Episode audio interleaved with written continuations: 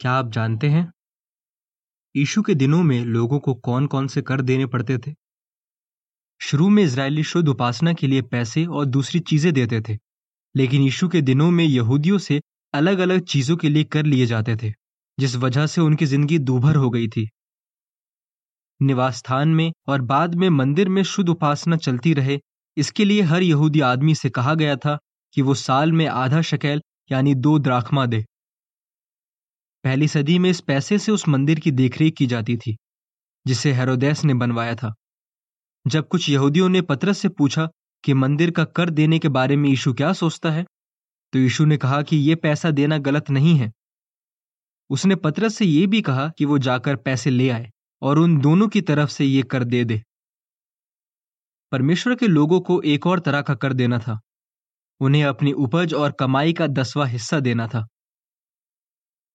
लेकिन यीशु के दिनों में धर्म गुरु ज़बरदस्ती कर रहे थे कि यहूदियों को हर साग सब्ज़ी का दसवां हिस्सा देना है, पुदीने, सोए और जीरे का भी।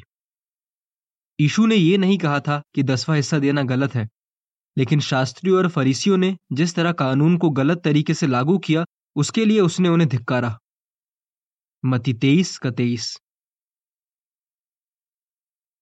उस जमाने में यहूदी रोमी सरकार के अधीन थे।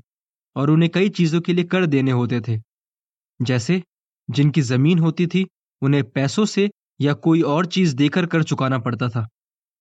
माना जाता है कि उन्हें 20 से 25 प्रतिशत तक कर देना होता था। इसके अलावा, रोमी सरकार ने हर यहूदी पर भी कर लगाया था, जो उसे सरकार को देना होता था।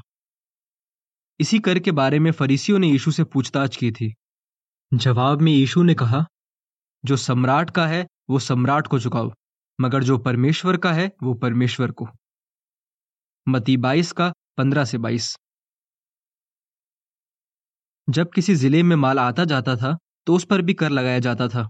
ये कर बंदरगाहों, पुलों, चौराहों, बाजारों और शहर के फाटकों पर लिया जाता था। रोमी शासन के दौरान यहूदियों को इतना सारा कर चुकाना बहुत भारी लगता था। रोमी इतिहासकार टेसिटस के मुताबिक जब सम्राट तिबिरियस का शासन चल रहा था और यीशु भी ज़िंदा था, तब सीरिया और यहूदिया के लोगों ने बहुत मिन्नतें की कि उनका कर कम कर दिया जाए, क्योंकि उन्हें उसे चुकाने में मुश्किल हो रही थी। जिस तरीके से कर लिया जाता था, उस वजह से लोगों के लिए कर देना और भी मुश्किल था। रोमी सरकार कर वसूलने का काम उस आदमी को देती थी, जो इसके लिए सबसे ज़्यादा बोली लगाता था। फिर वो आदमी कुछ लोगों को काम पर रखता था, ताकि वो जाकर लोगों से कर वसूल सके। शायद जकई ने भी कुछ आदमियों को इस काम के लिए रखा होगा। कर के नाम पर बोली लगाने वाला और कर वसूलने वाले दोनों पैसे ऐठते थे और बहुत मुनाफा कमाते थे। इस वजह से लोग कर वसूलने वालों से बहुत नफरत करते थे। लेख समाप्त।